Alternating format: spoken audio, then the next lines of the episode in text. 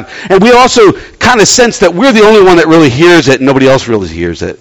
Right? We don't really think that the Spirit of God works through the community. We think it all only works through us sometimes. Right? But see, mature Christians stand in the middle of all of that. They, they live in the radical middle, we call it in the, in the vineyard, uh, allowing for us to fumble through, to live in tension, to put up, you know, sort of bumper guards for all of us as we go through life together while we still pursue God's lead through the Holy Spirit. So we know where Jesus is. He's in the, he's in the temple courts. We know when it is. It's the last and greatest day of the Feast of Tabernacles, the Feast of Booths, or whatever it is. And we know to whom he's saying it. He's saying it to the nation of Israel gathered there together for remembrance and worship for this festival. And we at least know in, in part what he's saying, that he is the source of life, that, that they must come to him for it, that the scriptures speak about him and lead to him. And in essence, he's saying that he is God. But why does he choose to say it specifically at that moment, that time, that day? Well, we find out that it has everything to do with that festival that they're at, the Feast of Tabernacles. Because during the Feast of Tabernacles, for, there was a solemn procession for seven, for seven days um, from the temple down to the pool of Siloam, where the priest would get this this pitcher, this golden pitcher filled with the water from that pool, and he would take it back uh, to the altar, and he would pour out the water where the parts of the sacrifice had been arranged, and the choir would sing certain things. Now think about that. You know, this, this pure water from this pool, this healing pool, remember, we've seen that story in the scripture, and he's poured it on the, the, the sacrifice, the, the pieces of the sacrifice. So you have the sacrifice there, you have this living, cleaning, you know, water that cleans and all that kind of stuff. And all this is happening while they are singing two different verses. They're, they're actually, we just sang a verse from, from, from, what, I forget what that passage is, but Romans 8. Amen. Look at, look at her just whipping it out. She's got that, she's got that going on. But, so Isaiah 12 verse 3, it says, with joy you will draw from the wells of salvation. Just start letting this imagery hit you, all right? With joy you will draw from the wells of salvation. And also Isaiah 55 verse 1, which says, Come all you who are thirsty, come to the waters. Ah, oh, love that, right? Love that. Get that tattooed right here. I would. Maybe you wouldn't, but I would. but the ritual, this see, this ritual commemorated Moses. Listen to all the imagery. Moses striking that rock in the wilderness. You know that story. Israel's wandering out there and they got nothing to drink and all this kind of stuff. And they strikes the water, the, the, the rock in the wilderness, and water comes gushing from it. And it's Numbers chapter 20, I think Psalm 78 also talks about it. And it produced this water which saved the nation of Israel. It was a very clear image of the coming Messiah, and they knew that. That's Zechariah chapter 14 and 16 through 19. But the eighth day was very different. There was singing, there was no shouting, no water was being poured out anywhere. The eighth day was a solemn day. It was a very quiet day. And, and it was a day of repentance. Because you can't have salvation without repentance. Let me say that twice. You can't have salvation without repentance of sin. And by the way, God defines what sin is, not us. No matter what they all say out there. Right? And it's against this backdrop. Had to get my little dig in there on the culture. But it's against this backdrop of, of, of all the silence and all the symbolism of water that Jesus stood up in an elevated place probably and said all of this with a loud voice. So his offer to come to me and drink is an unmistakable offer of salvation tied to that image of that rock in the desert. I just love this. That rock in the desert which saved the nation of Israel. And therefore it foreshadowed the Messiah. And that's what he's saying he is. He was equating himself with all of this imagery, all this beautiful, wonderful, rich imagery. imagery. So let's ask one more question. What does living water mean to me? What does living water mean to us? Right now, right here. Because we, we say in church, we've said in the past that Jesus is the living water. I believe that's true. We said the scriptures are waters which refresh us. I think that's true. However, there's something that John adds here which is also true. What more does the living waters mean, or does this living water mean? And John answers that question in the next verse. Verse 39. he said, By this he meant the Spirit, the Holy Spirit, whom those who believed in him were later to receive. You remember in Acts, the, the Spirit of God gets poured out on the disciples, right? Up to that time, the Spirit had not been given uh, when Jesus was talking, since Jesus has not yet been glorified. In other words, he had not gone to the cross, he had not raised, risen from the dead, and all that kind of stuff. He had not ascended on high. And so, you know, you, you, think about that, right? The, the Spirit of God just being poured out on these people. It was a beautiful image, too. And some of us, you know, have, are unchurched people. Well, you know, I reference stories or I reference a name, and you're like, "Who the heck is that?" I don't. I never heard that story. You know, one of our neighbors said the other day, uh, uh, "What?" You know, asked one of my family members, "What did your your your uncle preach?" Uh, Jonathan or Amanda, maybe. What did your uncle preach on? And she said. Um, she said, uh, the Samaritan woman. She said, oh, I've heard about the Good Samaritan, but I've never heard that story. Isn't that amazing? People have not heard these stories. We got a, big, a lot of work to do. But anyway, we can be unchurched, and that's great. If you're here and this is your first time, your first experience of church, you're hearing these things for the first time, you're meeting Jesus for the first time, that is awesome. And if you have questions, I want to, I want to sit with you. But others of us have past church experience, right, which may not have focused too much on the Holy Spirit as part of our lives, right? It wasn't really a part of our church experience.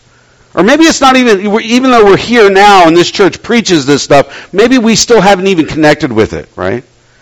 Francis Chan, in his book, Forgotten God, which we have a copy of here, if you want it, you can take it home today, um, uh, says this. He says, From my perspective, the Holy Spirit is tragic, tragically neglected and, for all practical, purposes, forgotten. I'm getting, I'm speaking faster than, my head is going faster than my mouth will catch up.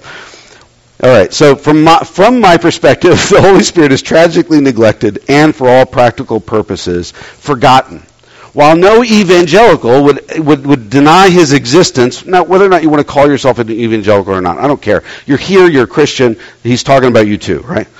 I'm willing to bet, bet that there are millions of churchgoers across America who cannot confidently say that they have experienced his presence or action in their lives over the past year. And many of them do not even believe they can.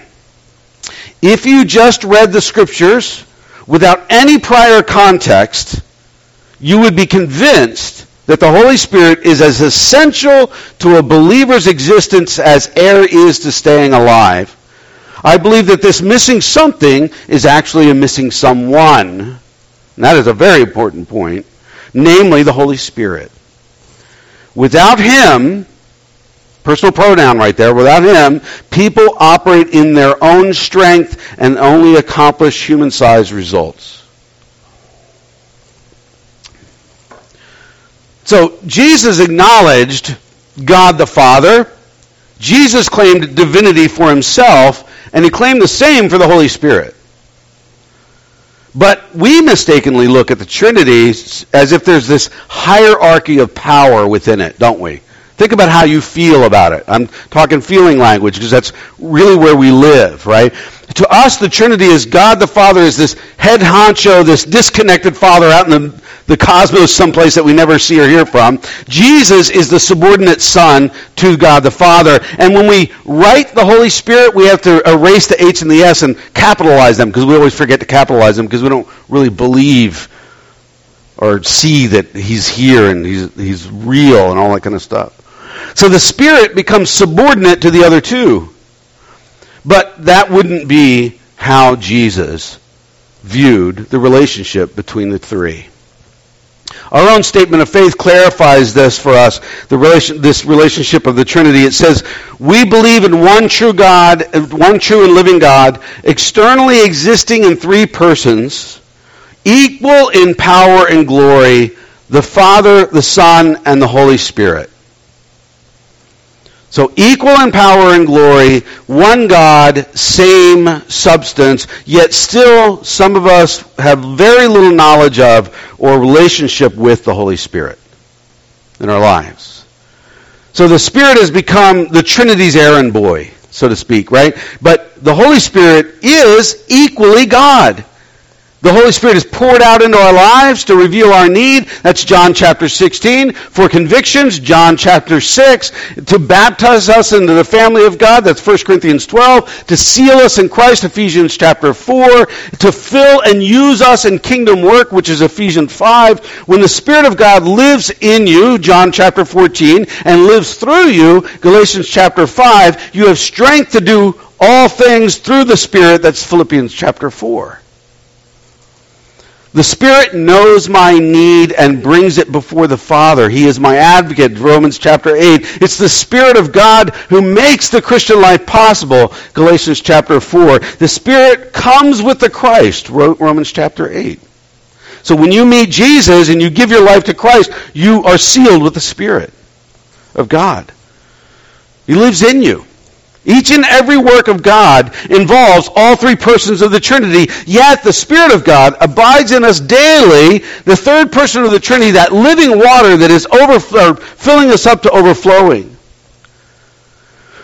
So Jesus referred to the special baptizing, baptizing and sealing and indwelling work of the Spirit in the church age, which started at the day of Pentecost in Acts 1, chapter 1. And uh, Jesus promised he'd send the Spirit to his followers. John chapter 15, John chapter 16 also says it, I think. And therefore, we could say if this if the spirit is the water of life right if he's the living water of life then jesus is kind of like the fountain so to speak, right? And that fountain has been turned on when Jesus was glorified on the cross and through his resurrection and through his ascension and all that stuff. You know, but here we think we think life would be better if we were all sitting here and suddenly Jesus just showed up in physicality this morning. We think that that would be so much better if he were right here right now but listen to what he said. This is John chapter 16. He says, But very truly I tell you, it is for your good that I am going away. Unless I go away, the advocate, which is the Holy Spirit, will not come to you, but if I go, I will send him to you. That. We avoid the Spirit because we don't understand the Spirit of God. It's, it's easier to be theologically correct but disconnected relationally because then it's safe, right? If I can answer all your questions in the, the perfect right way but not really live out of this relationship, it's safe. I don't get hurt. I don't take risks. So we have a small view of the Spirit as if the fountain's been turned off in our lives sometimes. And our lack of power just doesn't jive with the book of Acts, does it? He says, Don't worry, I'm leaving. It'll be better for you if I go away because you're going to have the Holy Spirit. Is that really better than having Jesus right here holding my hand through life? Right? But Jesus said, Wait here the Spirit of God is going to come upon you. Don't go trying to change the world yourself. Wait. You need that Spirit of God within you. They wait and the Spirit comes rushing like a, like a rushing wind and with tongues of flame and the fountain was turned on in those guys. And they go out. What do they do? They go out to all the people groups that are gathered there at that time. All the people groups had come in from all the nations around them, come in and uh, into Jerusalem, and they speak to these wor- the, these crowds in power. And what happens? Everyone hears them in their own language. It was a miracle. The message had overflowed to them personally, to those close to them probably, now into their local community, and then out to the nations or the people groups of the world. And that's what God calls us to. That we, that's what we studied for 12 weeks, a few weeks back. There was a difference in the disciples after that event. They weren't the same. They weren't the same. Now they had some sort of uncanny power within them, and they did things that Jesus was doing, didn't they? They went out and shared. Fast forward to now. Isn't life so predictable? You go to church, you sing a song, or two, you hear a message, you go home. You go to community group, you go to work, you go home. Now, God is definitely in the mundane of life. I've preached that many times here before, and I believe it. But when we need it, when, when, when, when we're moved to work for the Lord, where is that power that we need? Maybe we have been imbalanced in our view and our pursuit and our experience of the Holy Spirit. You know, there's a, a, lot of argument about feeling language in church and experiential language in church and solid rock, you know, sort of theolo- the- theology in the church. And I'm not saying that we just have to be totally experiential. I'm saying we need to be rooted in the Word of God, but we need to experience the, the, the, the power and the, the Spirit of God at the same time. We've not engaged the Spirit, some of us, right? And, and God, the, Holy Spirit, waits patiently for us to do so, I think.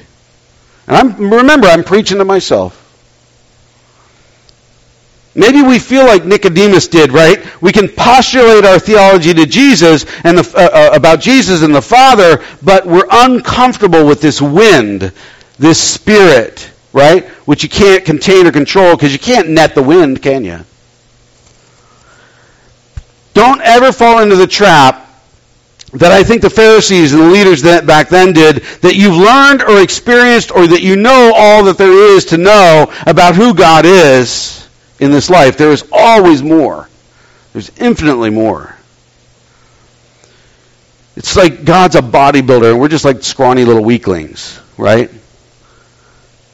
Church should be this family gathering, waiting to see what the Father will do among us, right? He wants to be active in our lives. He wants to be invited. He wants to, he wants us to be a part of this, like riding a wave on a surfboard. And I really do think that's why God is dismantling church in America. In a good way. Taking away those things, those, it's like we have these drugs, these Christian drugs that we, you know, we, uh, we're, we're addicted to, and He's taking all those, that stuff away. You know, it's, it's not a mistake that we got a little rattled this morning with the slides and stuff. We need that. We really do.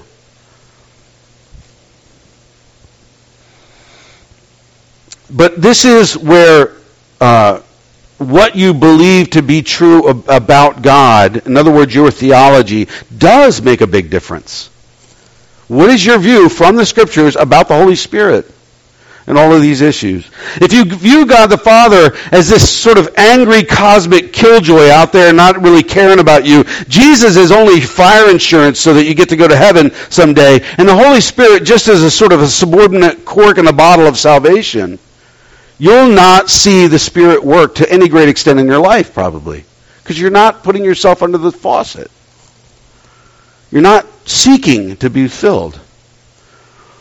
But if we say God's a God of life, Jesus is our daily bread of grace, and the Holy Spirit is our power for living, one substance, three persons, equal in power and glory. If we believe that the kingdom can break into our reality right now, then we will see him work more fully. For by grace you have been saved through faith, and this is not a work of your own doing. It is the gift of God, not a result of work, so that no one can boast. Ephesians 2, 8, and 9, the evangelical rally cry. We all know those verses. But we need to continue on to verse 10, which says, For we are his workmanship, created in Christ Jesus for good works, which God prepared beforehand that we should walk in them. We were talking this week with a few people that we never learn anything without practicing it. We can, I could sit, I sit up here and spout at you all day long, but you, you won't really take it in until you practice it. And I believe that's what we're talking about here. It's more than just personal salvation. You don't just get Jesus and get to go do what you want. You become a subject of the kingdom. A dynamic life in, in the spirit and, and power for witness. A power to, to go do what God has called you to do. Matthew chapter 28, 18 through 20 the Great Commission call. Like Jesus said in John 14, verse 12, Truly, truly, I say to you, whoever believes in me will also do the works that I do, and greater works, that sounds weird, doesn't it? Then these will he do because I'm going to the Father. Now think about Acts, early Acts. What, what, what happened? They had thousands of people coming to Christ. Those were greater works than Jesus. They preached the gospel because what had already occurred and what had happened, the Spirit was poured out of them, and people were just coming to Christ in droves.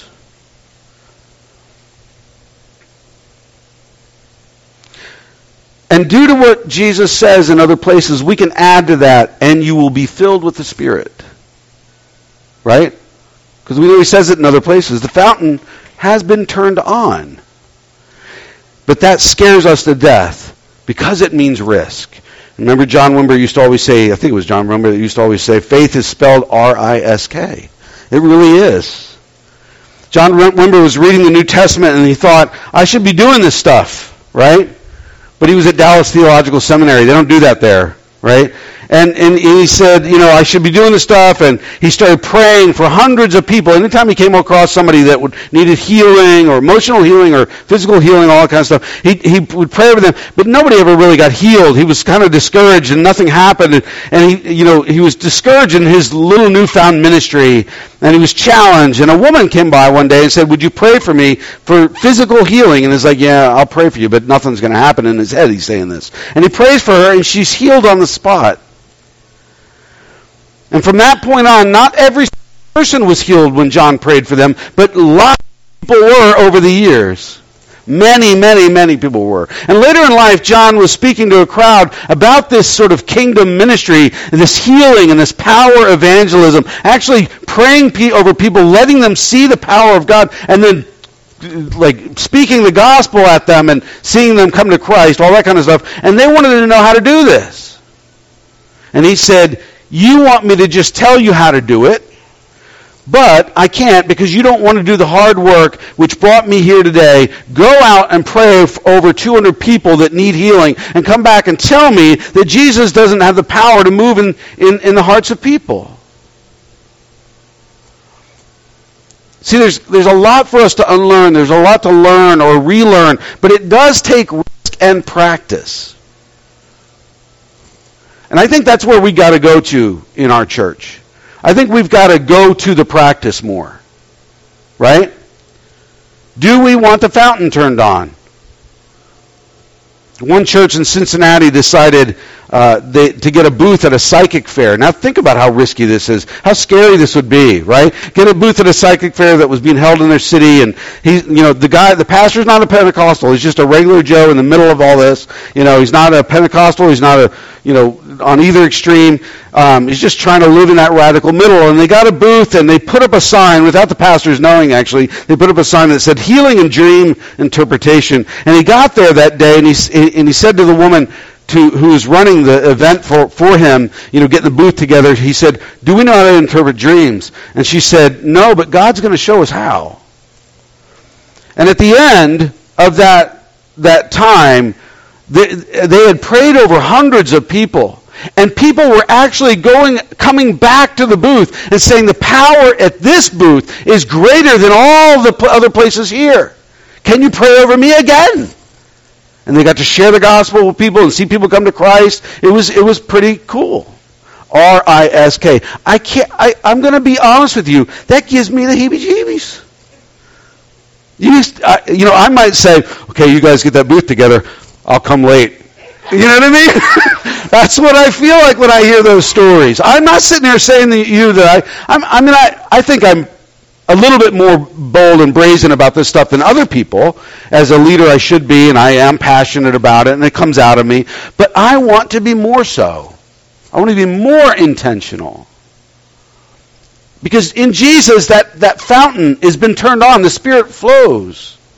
Father, Son, Holy Spirit, equal in power and glory, one God in three persons. Do I understand all that? Nope. But I don't gotta. I don't gotta. Do we want to live in that power? If we do, then we have to sort of believe differently, taking risks in faith. And so here's a challenge for you, a simple challenge. Wherever you are this week, ask God to reveal to you a person around you who needs prayer or, or that needs Jesus especially, right? And ask the Holy Spirit to come in that moment and invite him in and, and ask him to clear your fears and your doubts and all your little, you know, nervous ticks and stuff and, and to speak to you about that person and then ask that person, go approach them and ask them and say, or actually tell them, I, I feel like God wants me to pray over you right now. And, and wouldn't God want you to pray over people? I mean, you don't even have to hear that to know that that's a truth, right? Can I, and, and then say, can I pray for you right now? And we always say, pray for you right now is the kicker because it's polite to say, can I pray for you and then walk away and never do it. But it's better, it's powerful to pray on the spot over someone and to see God move. And even if they're not healed, even if they don't come to faith, even if you don't get anything or you don't seem to hear anything for them, you know, that's okay. Even if nothing happens, 99% of that time, they will feel cared for and loved and impressed that you would take the time to pray over them. And it will move them somehow. Somehow. But if something does happen and, and the conversation, just listen for the Holy Spirit to direct you. Give Christ the glory and share the gospel like crazy with them. Challenge them with the gospel. And by the way, I wanted to tell you, we, we've in the past we've had these little New Testaments that you can have tabs. One, two, three, four, five, six tabs that you can share the gospel with people. I went out and bought, and they're alongside there. Grab one, take it with you. These are the, these. This is the whole Bible, so it has one from the New Testament and one from the Old Testament that sort of backs that one up. All right, so you can take these with you, and then we have those little cards, uh, like a ton, a stack of these little cards right here, that you can take. Keep keep a stack of these in your wallet. And, and leave them places and give them to people and, and walk them through these, these little steps of the gospel. Blah, blah, blah, blah, blah. and then come back next week, two weeks from now, a month from now, whatever, and tell me what happened. Because I want to, I want to get, um, well, if you're uncomfortable being up here, I'll tell the story. But if you aren't, aren't comfortable getting up here, I'd love for you to tell the story.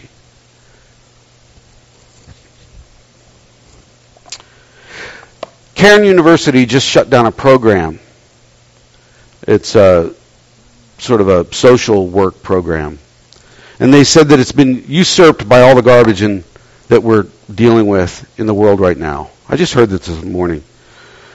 And, uh, and it made me think. I've been hearing more and more church leaders, and I think I'm one of them, that are saying we need to share the gospel. We always get usurped. We always get, you know, kind of, we, we, we start these, these, we go out sharing the gospel, and then we get rolled into just doing, doing the works, but we never talk about Jesus anymore. So it's easier. It's easier to ladle food than it is to share the gospel. It it's much easier.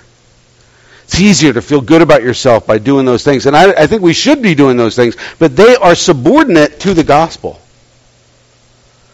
You know, what good is it to feed a belly and have them die and never meet God for the rest of, of eternity? I'm, I'm, I'm preaching. Let me be quiet. Father, we thank you that you are King of kings and Lord of lords. We thank you that when you stood up in the middle of that crowd, as it describes in John 7, that you have the authority and the power to do that. That you are the author and creator of all that there is in the universe, in the cosmos, of us. And we don't get it sometimes. So we just pray, Lord Jesus that you would fill us with your presence. We fill us with the Spirit. And let that overflow out. Let, let everybody that gets near us just walk away soaking wet with Jesus. Just that something spilled out and they got something from the encounter that they had with us. And we thank you for that. In Christ's name we pray. Amen. What do I, I where's, uh, Kathleen. Or not Kathleen. Oh, are you behind me? Oh, there you are. I was lost there for a second. Uh,